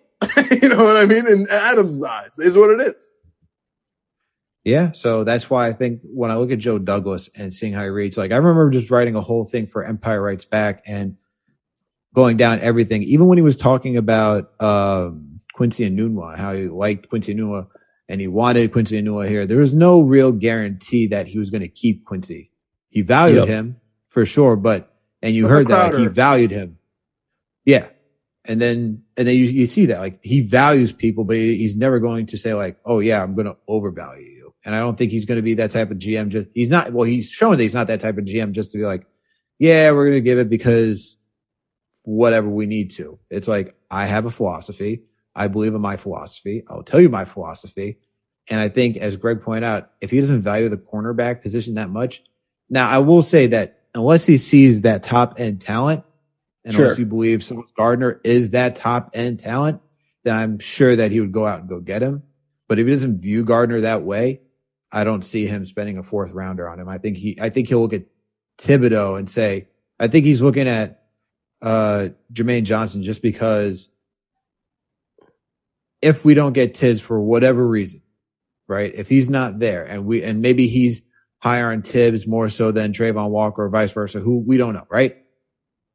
If we don't get him, then we'll try to get Jermaine Johnson the 10th and we'll figure out how we're going to take, tackle the fourth. That's the thing that the, at 10, the other options kind of dwindle, right? So let's move on here. Right, we have so far our top four is Hutchinson, Walker, Ikem, and Tibbs. Yep. I'm hoping that's not how it goes again. But now we're sitting at five for because I think the Giants are either going to get Neal so, or Tibbs. If Tibbs is gone, it has, it, to me, it's Evan Neal. Th- those are the two most New York Giants so players gone, right? I've ever seen in my life. Yes. Ikem, yeah. Ikem is gone. I'm going Neal. If, if yeah, I'm going for the sake of it, I'm going Neal. I, am okay. going. They need the Giants need offensive line help. Like we had JD on this pod. He's like, wine, wine, Yes. wine, wine, wine, wine. I think it's Neal for this one. If Oh, if that's the case. A perfect draft for the Giants, in my perspective, is Neal at um, at five and Tibbs at seven. That's a perfect draft for the New York Giants. I, I honestly hope it does fall for them like that. But of course, for our purposes, Neal, the five pick, easy. Greg, are you on that too? Hundred percent. I think they need someone to go with Andrew Thomas. So you just package that up with Evan Neal. You got two good bookends and you're building something there. So I'm with Yeah. you. All right. Moving on to number six. Sorry, New York Giants fans, just an easy pick there. Uh, number six, Carolina Panthers, our arch nemesis. If you haven't heard, if you haven't heard, if, if you haven't heard it, well, because the only good win they had against us was last year, and it was the Darnold to Robbie Anderson touchdown. Oh, all a mess. I hate them. Anyway, oh Matt Rhule. Oh, we should have got him. Uh, I can't wait till this, till this year. The it's, it's we should have got we should have kept uh, Todd Bowles. All this nonsense coming our way. Anyway, number six, Carolina Panthers. You have to take Malik Willis, right? You have to. Quarterback. take the quarterback out of Liberty. You have to. You have nothing. You listen. No free ads, but Sam Darnold on the Bussin' with the Boys podcast was one of my favorite interviews with uh with a active roster quarterback. I think in my whole life, he was so real and raw about you know the Jets fans and Jets. Yeah. He's like he's like dude, I'm he's like I'm going to a store and the guy's like, oh, what's your problem? Like he's like, dude, like, Why, why'd you throw it to that guy who was wide open? yeah, like he was so real on that, right? Talk about he's such like a laid back West Coast guy. Uh, it's a great interview, but it looks like they're moving off of Sam Darnold, man. He got bench. They brought in Cam Newton, who can't throw to play over him. You know, they got benched for, uh, for PJ that was Walker. so ridiculous. Dude, this is tough. It has to be Malik Willis, right, guys? yes. For all know. the Greg, reasons. Greg, Greg doesn't like his For hand all the size. reasons- I know it. I can see in his eyes. Oh, I just have a tough. I just have a tough time with it, just because Matt Rhule is like so on the hot seat right now that if he comes out and loses four games, it's like, dude, you're gone. So If- if- but if I have a new quarterback, I'd be like, bro, I got a rookie quarterback. You get some time. You get some time. The, the only thing that this gets you, the only thing that, the only thing that guarantees you, guarantees you time is a new quarterback. yeah. That's a fact. Because nobody said a word about Robert Saleh. Our defense was horrific last year. Nobody said a word about him because of Zach Wilson. Yeah, but that was his first year. Last year was Rhule's second year, and Yeah. it stunk the first year. It started out hot last year, and then it just fell apart. That's because they played the Jets, bro. But it fell apart because I really do believe. I mean, obviously, it was what's his name getting hurt, the running back there going down T-Mac. hurts, but also too, I think Jaycee Horn going down. I think that played Hell a huge yeah. role. So I think there's a legit shot here that. My boy Shaq Thompson. Yeah, well, if- Remember, every, yeah, every if- game he was out, they sucked. Every game that he played, he played well. Yeah, if if they're at the spot, I think there's a legit shot at Sauce Gardner here. I know it's not popular. I know it's really not getting mocked everywhere. Oh. Everyone's just laying up Malik Willis, and I'm just like, dude, this guy needs to win right now. Like he needs to come out and start out with two and one. So Who's his quarterback? you know what? Sam Darnold. You know what? I take back. No way. Okay. I I love Sam again. Like I'm back on this. I love Sam Darnold thing, even though like whatever. I get it. He's not the best quarterback uh, of the draft. I get it. Josh Allen was number one, Lamar Jackson number two, and now we're fighting with the three four with Baker. I'm just so happy that we're fighting whether it's Darnold or Baker still. I know I know it's not at the top, but now it's at the bottom. All right, and you were totally right about Josh Rosen, and I was totally wrong. I'm I'm I'm I'm, I'm, with, I'm with all of that. I just do not see them putting Sam Darnold. Like you talk about getting fired, you get fired by putting Sam Darnold there as a, as a quarterback week one. Because if Yeah. you go, if you are bad now, even to week three, it's over. You're like, bro, you do the same thing. Your wide receiver hates him. We all hate him. Like it- it's not going to work out. But then you got Malik Willis. You're like, oh, look, it's not my fault. He's learning the offense. We had some injuries, right? Jaycee Horn, Shaq Thompson. We re-signed Thompson. Jaycee Horn's coming back. Like that would be my philosophy. Especially if you're Matt Rhule, you don't give a damn about cornerbacks, bro. Like, you know, you know, like at the end of the day, like Matt Rhule is, he's not even going to talk to him. Literally, Yeah. like he's, he's not even going to talk to, to Ahmad Gardner for his whole career. So I, I- I, I do feel like taking an offensive guy, you know, Matt Rhule, you mold him towards me because I'm sure he's been crying all, all, all season last year. Like this quarterback sucks. He, he can't read my, th- you know, he can't read my offense. I don't know what to do with him. He can't learn, you know, PJ Walker, Cam Newton, Sam Darnold, like those are easy targets here. But if you get your own guy, you get one or two years and you figure it out. But I'm, thing, I'm right? taking Malik and you're and, taking Gardner. And Alex, you're the tiebreaker. Taking Malik. Yeah, I'm taking Malik. But I want to just clarify for my thing because I said usually a, a, rookie quarterback gets you some time. And then it just brought me back to actually Todd Bowles where he didn't get time with Sam Darnold. yeah, got, does it? Sam Darnold for That's one true. year. And then, but I will say in that, in the, in, in, well, he's a defensive case, guy. He's a defensive guy. One, yes. Two, the other thing is that he went five and 11, five and 11, four and 12 within that three years. So kind of can't really say, Hey, man, bring you back. Granted, they didn't do a damn thing for him. They gave him, uh, Fitz. They gave him McCown and they gave him Darnold. I feel oh, like, gosh. yeah. And, but that, also it was like, there was one more year, year left on Todd Bowles' contract after that first year with Sam Darnold. And the whole thought process was let's bring in a guy who's offensive driven to help Sam Darnold. Yeah. They have the offensive guy in Carolina with Matt Rule, and they've legitimately gave him Teddy Bridgewater for one season, Sam Darnold for another season. And now you would say, all right, well, we tried Sam Darnold, we tried Teddy Bridgewater. This will be your guy. Is this your guy? And if you're if you're gonna draft him in here, if you if you're if you bring him in, this would have to be Matt Rhule has to at least have like two years. And like your first year, you'd be like, all right, first year trying to get him antiquated. Second year would be the determining year if this kid could play. But I'm gonna go with the quarterback.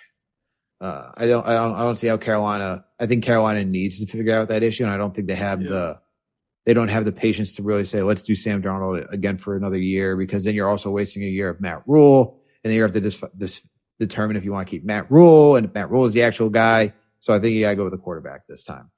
Yeah, well, he, here's the thing. It's you know, um, we're gonna move off of this, but it's you guys are perfectly. He hit it, dude. It's a Todd Bowles situation, right? Just yeah. the offensive guy. So if you have Malik Willis, and then C-Mac, his contract, you know, the dead cap falls off significantly. You can move off Robbie Anderson. You can move off the coach, right? And you, and you're obviously going to be a top pick right? Quarterback heavy draft, right? So if Malik Willis doesn't work, you can be your backup, right? PJ Walker is kind of, we're kind of getting to an end there on, on, that whole project. So, you know, I, I, I agree with you guys. And this has nothing to do with Matt Rhule at the end of the day. Like he, he can easily be fired next year. And I, I think he will because I don't think Malik, Malik Willis is the answer by any stretch of the means, which goes to our number seven Giants, which I think this is their second best draft, or especially that all Giants fans want. I mean, Giants fans listening to this right now, they are super hyped because oh yeah, they got Neal and now they're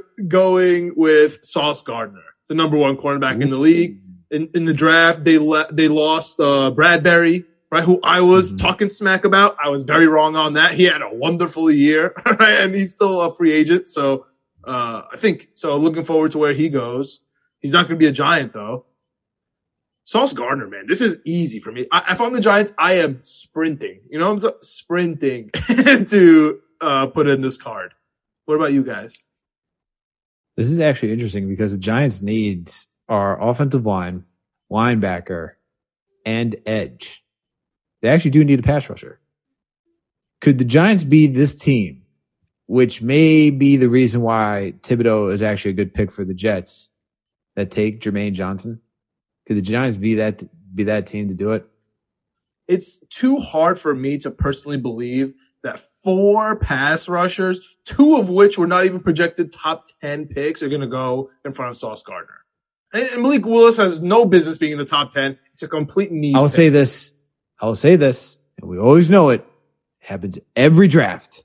I know. There's somebody, Alex Longwood, right? Leatherwood. somebody that there's somebody that comes out of nowhere that you're like, word?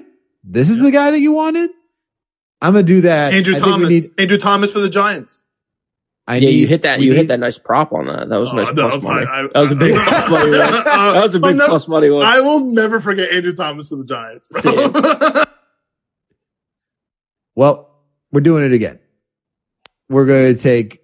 I feel like the Giants are going to be the fourth team to take a defensive. I'm going to go Jermaine Johnson for this one. That's wild. All right. What do you got, Greg? I don't know. I'm at, I'm at a tough spot here because I'm uh, also looking. I'm also looking at Kyle Hamilton a little bit, and it's like, hey, uh, maybe we go with that dynamic safety. Mm.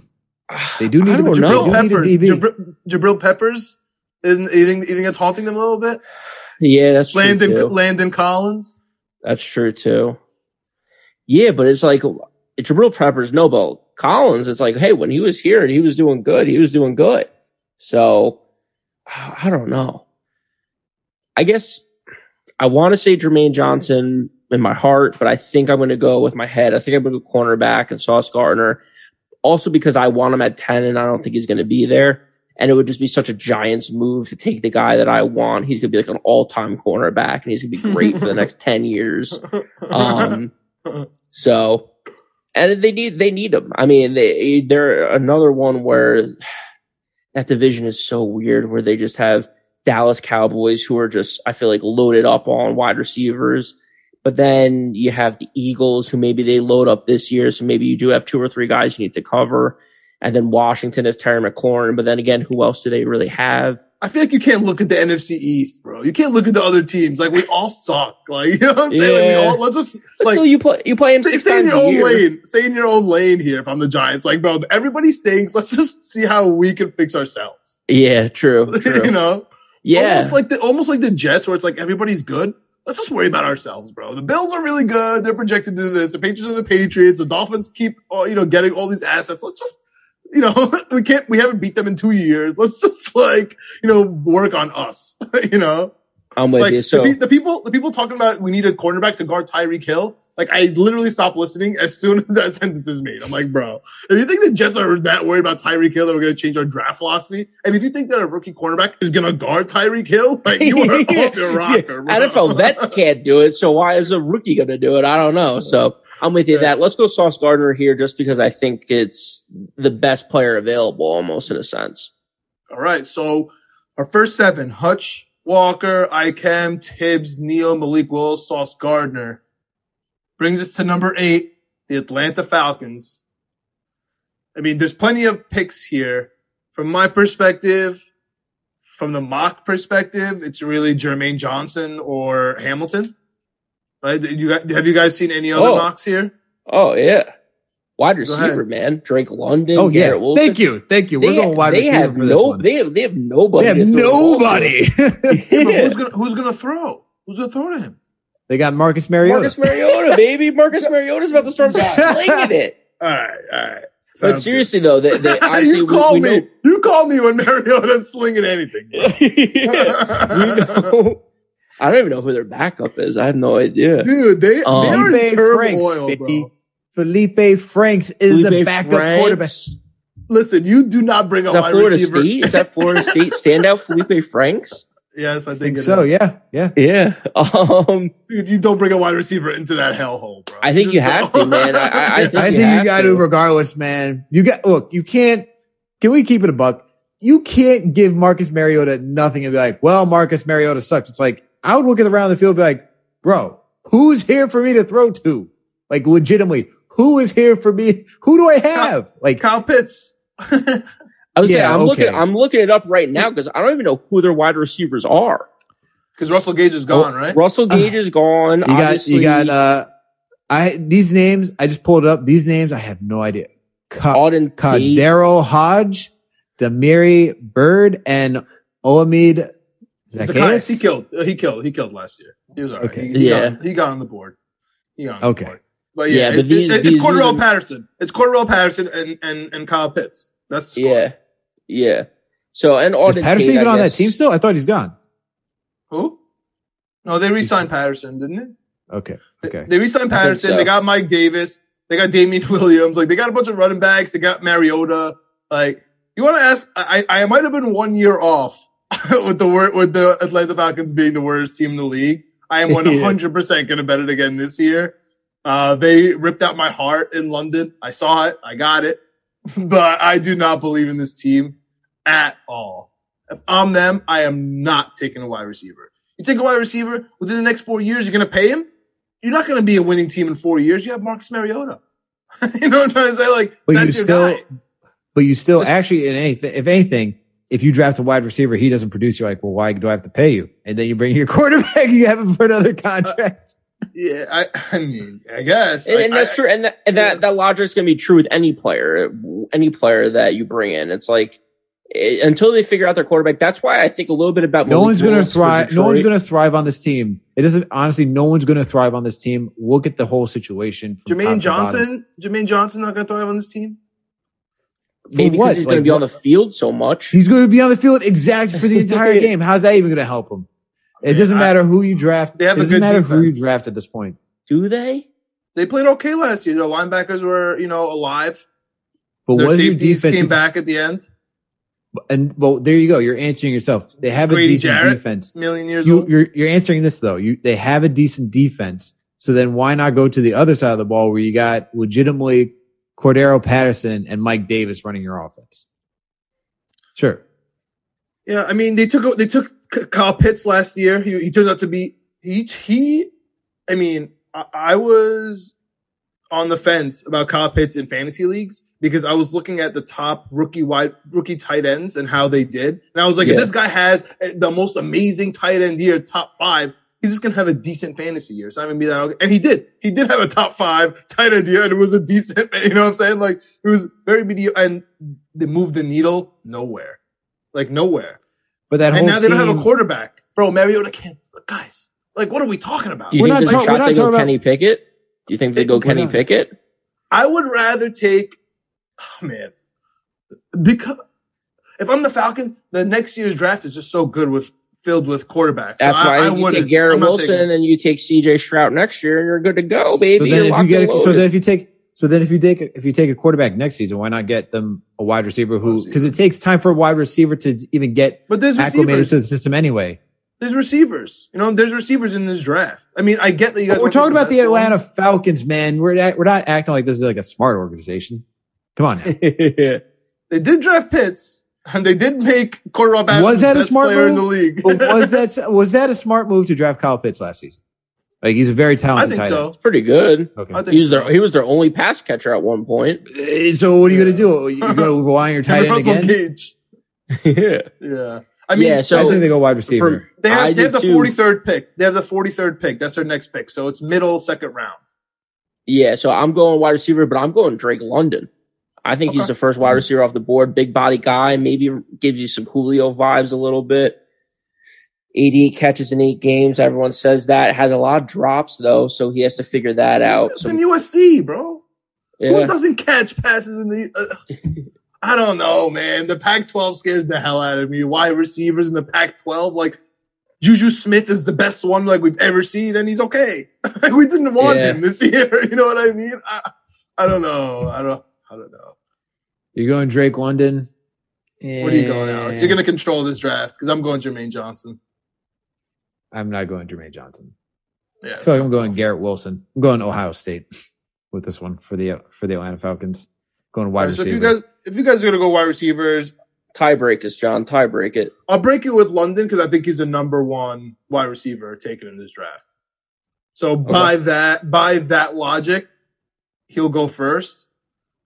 But in my opinion, guys, and you know, not relevant anymore for our purposes here, but just for draft purposes, there's so many wide receivers. And the difference between the number one wide receiver and the number five wide receiver to me is really not that much. And 97% going to depend on the team and how they Oh, scheme yeah. him. But- like, they're just not that good. There's no Justin Jefferson. There's no Ja'Marr Chase. They're, sure. just, they're just not there. I agree. I agree with all that, and which is why I keep saying for the Jets, like I do not see them taking a wide receiver within that me range. Yeah. I look at it for the Falcons though, like and their need. If their defense is more set than their offense, and you got to give Marcus Mariota more than just Mike Davis, Cordarrelle Patterson, and Kyle Pitts. That's the only reason I'm saying they're going wide receiver at this point. I, it could be anybody. It could be even Jameson Williams. All right. But I'm just saying it's some, they're just taking a wide receiver. I don't really care who it is. They're just taking a wide receiver because they need one. Okay. So we're going to go London here at eight. Rounding out two more picks here for our top 10 NFL mock draft. Make sure to subscribe if you're listening on YouTube. Like, let us know what you think. Let us know what you think is crazy here. Definitely check us out. Yeah, was Apple, Drake London a, was Drake London a crazy pick? Let us know. Yeah, let us know what you think about the Falcons. And I know that you know wide receiver is big contentious for number ten, so everyone's pissed off right now, right? Because they want Drake London at ten. So we'll see what happens. We're sitting at nine. We got the rival Seattle Seahawks, another team that we have made a rival of just by our trades. Talk about a team that needs everything. This team needs everything. Pete Carroll, right? Like, where's Pete Carroll thinking? Because he he looks like he's at the end of his career here. Yeah, he has. He's taking off shirts, matching DK Metcalf. yeah, that was like years ago. You know, uh, uh, he really. I mean, he traded for a safety and paid him a lot of money. That was all him. Like, there's he is the leader over there. He got rid of Russell Wilson. That's all him. Uh, he's got some picks next year. He's got Drake Lock. I'm confused here, guys. I, I don't. I, I don't know. Like, call him Drake Lock. yeah, Drake yeah, Lock, like Drew Lock. You know, Young Jeezy. Whatever. Whatever. whatever. Whatever you want to call the guy. I don't know what I'm doing here if I'm Seattle. I, honestly, I'd probably close my eyes, take Stingley if I if I feel like it because I just lost DJ Reed, right? And I, am I'm, I'm working on some, you know, uh, I don't know. Is Jermaine Johnson still on the board? Jermaine Johnson's still there. You could take him. I think I'm going to take could, Jermaine Johnson because they need an edge rusher. That's I think that's the bet for me. You know, or or if or if, if they are going to trade DK and you know Lockett's contract's crazy for the next two years, they could take a wide receiver and then basically get rid of Metcalf for free. Could you know? I, I don't know. I don't know what I would do if I'm Seattle. I, honestly, I'm. I'm. They need they're a big, everything, they're big, and nothing big, is there. they're a big question mark. They need a quarterback, edge. They need a cornerback. Uh, they need uh, offensive line. Like they they're kind of all over the place. I'm gonna go with edge though. Do you think like I mean early early mock drafts had like Penning jumping up here, and he he's getting some you know some more news. Do you think that you know there's a sneaky offensive lineman like Leatherwood? Like, what, what, what do you got, Greg? David. what, what do you say, Alex? Yeah, I was, no, I'm, I'm th- I was thinking. I was thinking. I was thinking about Kyle Hamilton, but they got. uh Oh, I forgot about Kyle Hamilton. Safety. But Kyle Hamilton and Jamal Adams. Dude, and Jamal Adams. That would yeah, be I was, I was, thinking about that for a hot second. I was like, no, they got Jamal Adams. That would be something. My only thing, the only name that's sticking out to pay me when one, I'm looking at. Pay one, draft one, bro. Facts. cut down those costs. Cut down those costs. The only name that's sticking out to me a little bit right now, honestly, I, I could see Jermaine Johnson for sure. I could also maybe see Charles Cross. That's what I'm saying. Like uh, a, a lineman, like Cross was rumored to go to the Panthers. Yeah, right. Cross is a good so, one too. If he, if they take a Malik Willis, Cross could Cross could go to the Seahawks. They have, we, I mean, we keep taking their offensive linemen. They probably need some. Exactly. So I mean, I think they. Yeah, I mean, they've had like one of the worst offensive lines in like so long. I mean, we saw Russell Wilson getting his ass kicked all year, running for his life. Why he left, bro? Six seasons, yeah. So why he left? I think that's I why think, a top ten quarterback left.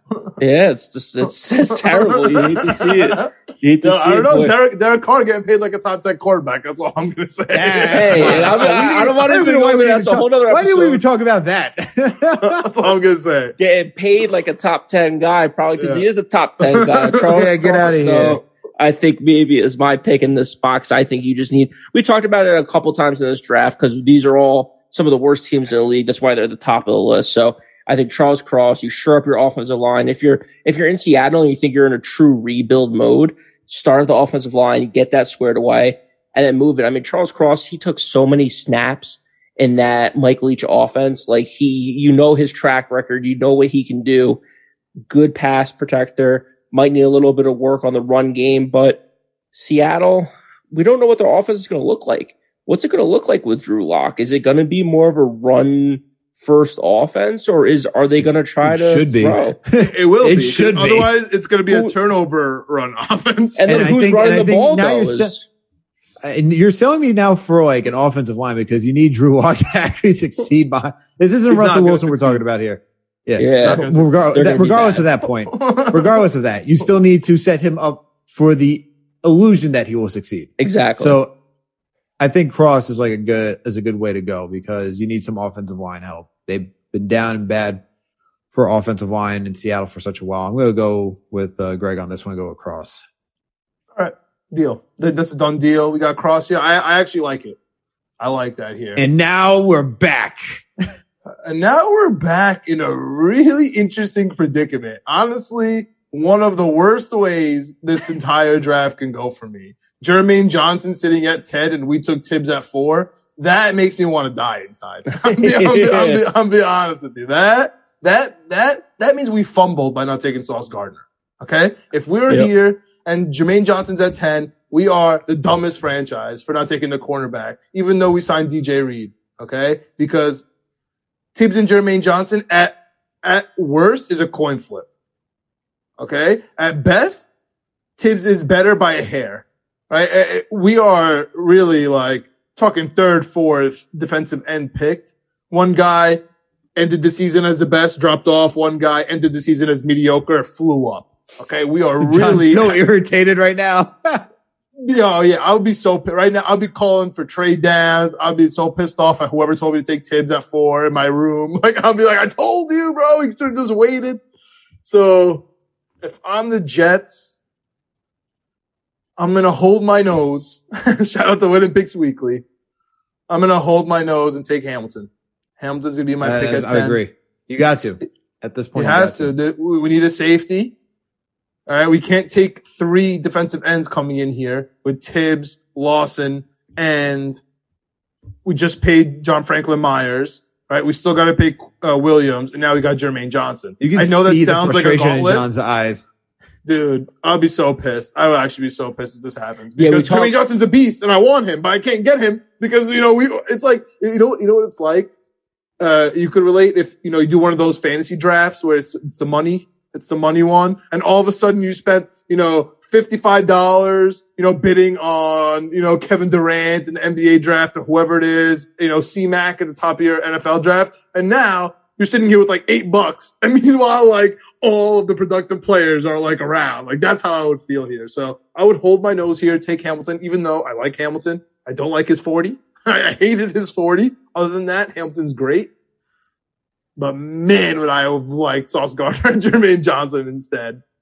So my pick, Hamilton, looks like that's Alex's pick. So by our rules, it looks like Hamilton is going to be the number 10 pick for the Jets. But Greg, let me know what you're thinking here, man. You're, what, what do we got? Well, I got two things. Last episode, we talked about like worst case scenarios for the draft. I think Alex and I talked about like uh, pass rusher, pass rusher, pass rusher going for us. That's like our worst case is then we would probably lean offensive line or maybe Sauce Gardner. I love that we uncovered accidentally your worst case scenario here with having Jermaine Johnson still on the board because it really does suck. I agree with you. Like if we could get Sauce and Jermaine Johnson, the problem is, is that if Jermaine Johnson does go to Seattle, like we talked about, or the Giants maybe at uh, seven, then we're in a spot where we come out of the top 10 without a pass rusher. That doesn't look so good. So one, I think that, I, I think that with seven, with seven, I think that either that's the Giants, right? The yeah. Jets or the Giants will end up with Tibbs or Gardner. Yeah. I, I feel like regardless, like they're going to, you know, they're going to be interchangeable there. Yeah, I'm with you on that. I do have a little bit of a confession to make on this podcast because I've been so adamant against taking a wide receiver at 10. Yeah. I think I, might, I think I might be coming around to it. yeah. I think I might be coming around to it. I don't know I if I'm it. just too deep into Jets Twitter and Jets no. YouTube and all that Here, stuff. If, but listen, if we don't trade for a wide receiver, if the ball for the ball, the ball, the board falls exactly like we have just said in our mock draft here, I'm with you, man.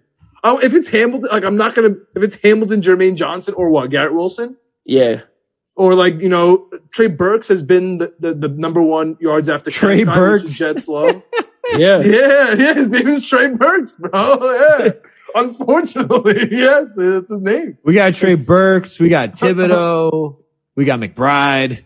yeah. yeah. It's a whole motley crew over here of Knick Soundalikes and but Good yeah, Lord. I just think that the my whole thing. Don't tell is, me there's a Julius Randle too. I'm sure we can find one. one. yeah. yeah, maybe the sixth round we can find someone close. But Garrett Wilson, to me, at this point, he just seems like you know, just like he could start day one and be a threat. My only problem is one thing that I don't think gets talked about enough is that when Michael LaFleur came over from uh, San Francisco to here, I feel like, and I feel like I, I can't tell if I'm making this up or not, but he wanted to run two tight end sets. So if you're running two tight end sets, you have two wide receivers out there. We now got two tight ends. Maybe we draft another one in this draft. So we round that out, that tight end room but we have our two tight ends. Are we moving back to a two tight end set?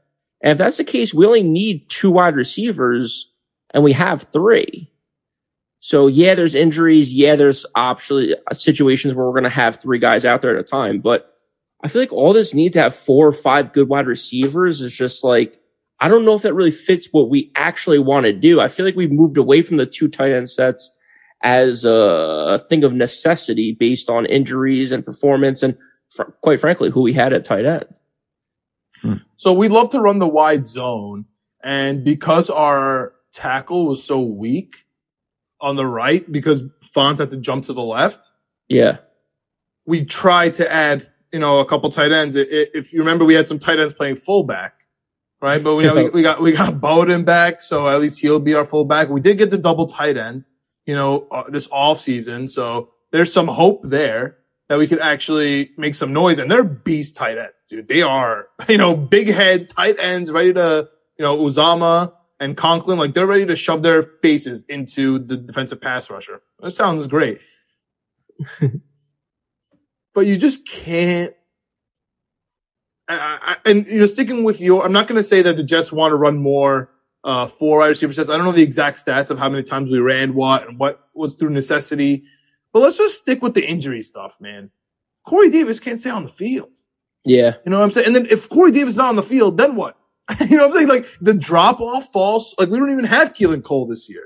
You know what I mean? It, it, and we don't have the Smiths even. the Asian Smiths, like, it literally falls off to Mims right away. you know what I mean? Yeah. So it, it, we are, regardless of whether we pick one at 10 or not, regardless of whether we trade for the top, you know, one of the top five wide receivers, you know, that are available, we are going to get a wide receiver in this draft. We are going okay. to trade for a wide receiver, you know, it, it, some, at some point. You know, it doesn't have to be the number, big number one guy, the big splash guy. It doesn't have to be the number 10 pick, but dude, there's so many wide receivers. You know what I'm saying? Like there's so many oh, guys oh, yeah. out there. And so I agree with your philosophy, but I'm, I'm sticking with Alex here. I'm closing this off on a Hamilton number 10 safety pick. Safety, safety pick. Really. Honestly, it, it, we need, we, we need a safety. I know we have a couple of small guys, but just to take the safety dude and just hang out. Second round, whoever's there, wide receiver, you take. You know what I'm saying? Or wherever they are, cornerback, you can just take and kind of just chill. I don't like that it's a second wide receiver if it's Drake London, if you love Drake London and he's your guy, like for some reason in my weird brain, you mentioned LaFleur. He loves yards after catch.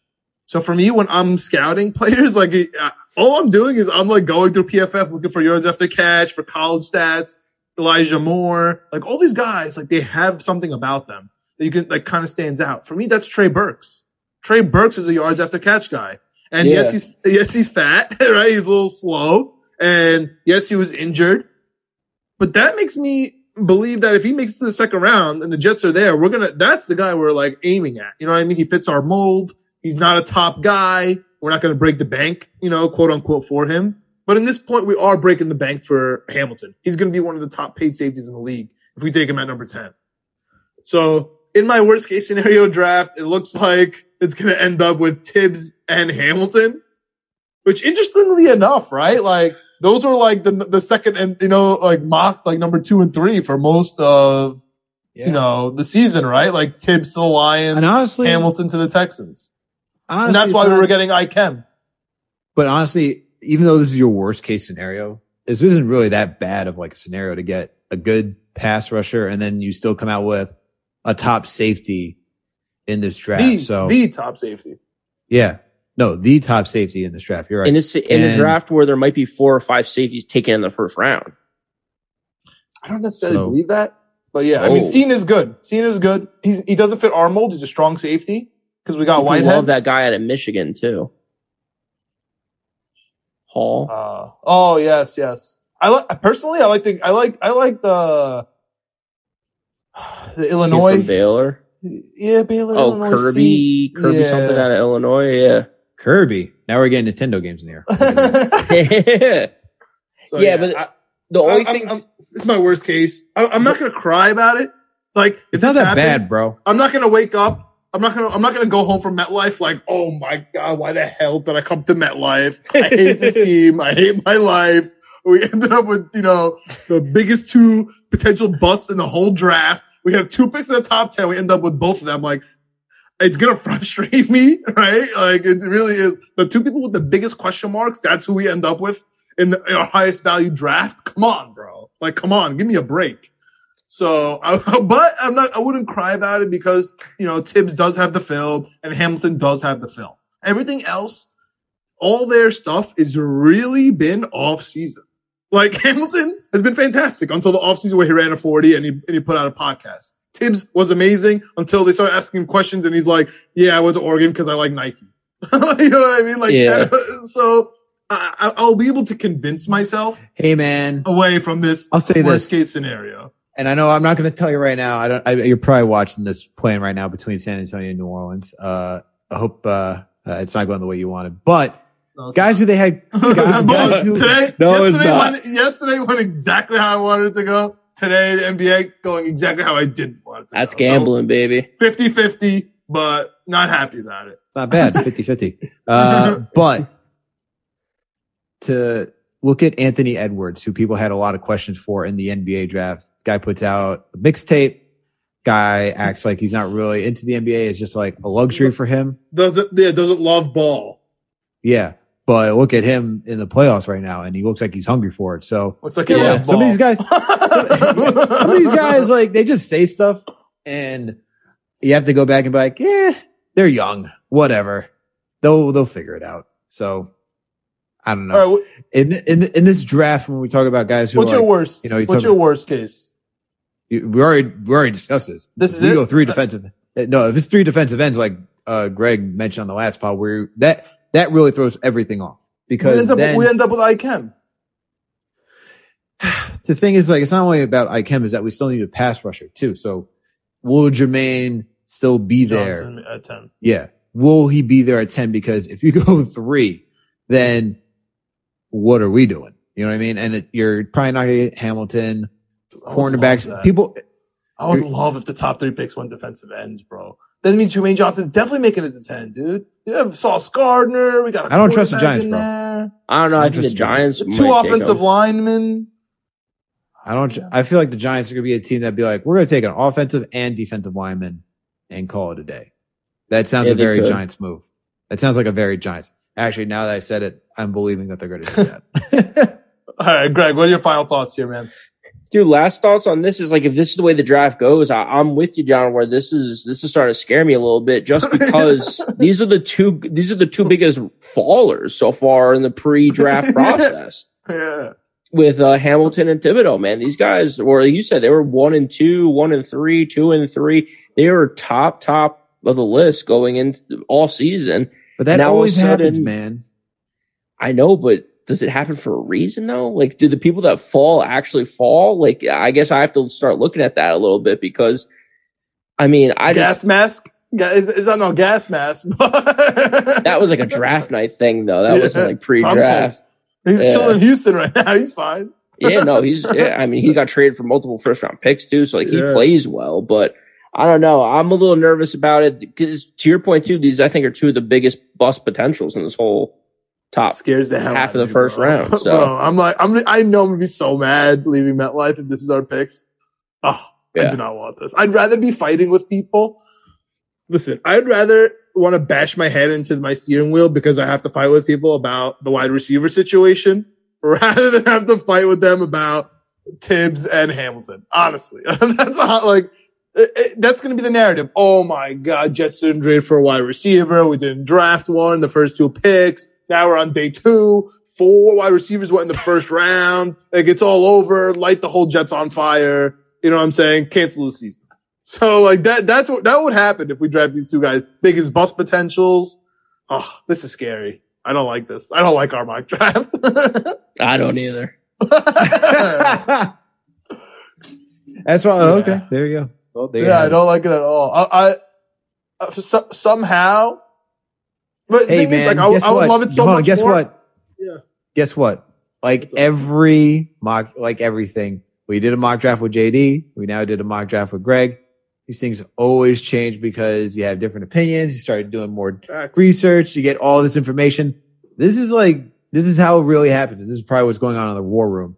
They have their top guys, but they have to also go through the measures of like, all right, what is this team thinking? What is this team thinking? Who's going to move down here? Is there going to be a trade? We didn't even do trades. I oh, th- oh, yeah, there's going to be a trade. There will. There will be. There'll be. There'll be a trade. It might be, Atlanta. It might be Atlanta moving down or Seattle. I doubt both of those people were confused. Seattle, like Seattle we were most it. confused with both those guys. I could see Seattle doing it. I can't see Atlanta doing it. I honestly That's can't. fair. That's fair. But my last note is with this draft falling the way it did, we can make this a best case scenario for me, right? Like we could almost change it, right? The same exact three that go in Hutch Walker and Ikem, and I'm upset about Ikem. But if we take Sauce Gardner there, right? And then it falls to a Tibbs and Tibbs goes to the Giants in that scenario. And then Jermaine Johnson is hanging out at 10. We killed it. You know what I'm saying? Yeah. We got, we got, we got Sauce Gardner, the number one cornerback. No one can complain about it. I mean, we weren't that we far. It wasn't Johnson. that far. It wasn't that far from that happening. Like, that's what I'm saying. That's what I'm saying. So it just, these players specifically falling to the Jets makes this the worst draft for me. But the actual draft, if we kind of change the literal Jets picks, right? Change up Sauce for Tibbs with the New York Giants and Jets and then that leaves our ability to take Jermaine Johnson at 10 because he's available, like we would be hyped because everything we know about this draft is the New York Jets love two players, Ikem and Jermaine Johnson. Yeah. That like, so, you know, if they end up with those two guys, they're going to be the most hyped. But if it's Sauce and, and, and Johnson, they're going to be okay. If it's Hamilton and, and Tibbs, I, I oh man, that is. It's oh. scary stuff, man. It's scary oh, stuff. man. I hope that's the Giants. Like, I, I wish all that bad juju on the Giants, yeah. but they, they, would never do that. They would never take both those guys. I'm so mad about oh, to throw man. this microphone, bro. well, it's been it's been a long one, guys. So let's wrap oh, this oh, thing yeah. up. It's been a long one. So everyone who tuned in for another mock draft for the Jets, it just happens, guys. If you haven't checked the other one out, go check out the one that we did with JD after we had a long conversation about the Knicks. That's up there under its own segment. And then you can get this one. Obviously, it'll be under the Jet segment if you're watching it. Uh, yeah, mock drafts. That's how it goes. But thank everyone for tuning in for another Jets episode of the Knicks Jets Etc. podcast. You know what to do. If you listen to this podcast, we're available on all audio listening platforms. We're on Apple, Spotify, Google Play, Amazon Alexa, Stitcher, you name it. We are there. If you listen to us on Apple or Spotify, please make sure to give us a five star rating. And if you listen to us on Apple, please make sure to leave a comment. That just helps us out oh so greatly. We're also on YouTube. Please make sure to find Knicks comma Jets, comma etc. Period. Subscribe to the page. Hit that notification bell. That way you know it. That way you know when a new episode drops. And when you watch a video, hit the like button. Leave a comment. Let us know what you think. Add to the conversation. I'm sure all you are just ready to talk about this one. So please comment away. We want to hear your thoughts too said this thing on TikTok, said we talked about how it's impossible to draft a wide receiver in the top 10. Got comments galore saying we're nuts. So don't worry. We're out there. We get that. We get that. But please make sure to interact with us. Let us know your takes are. Add to the conversation. We really do appreciate it. Uh, yeah, that's it. But while you're over there, we got another podcast, Winning Picks Weekly. John and Greg have alluded to it. Hold your nose. Come on. They, I'm sure John wants to hold his nose after when he goes off this pod. He doesn't want to think about this pod. Probably Greg too. Greg's giving that look. Too. Or or these NBA uh, playing yeah. games. I'm done for today, bro. The Yankees suck. Playing suck. Our oh, it's been gross. gross.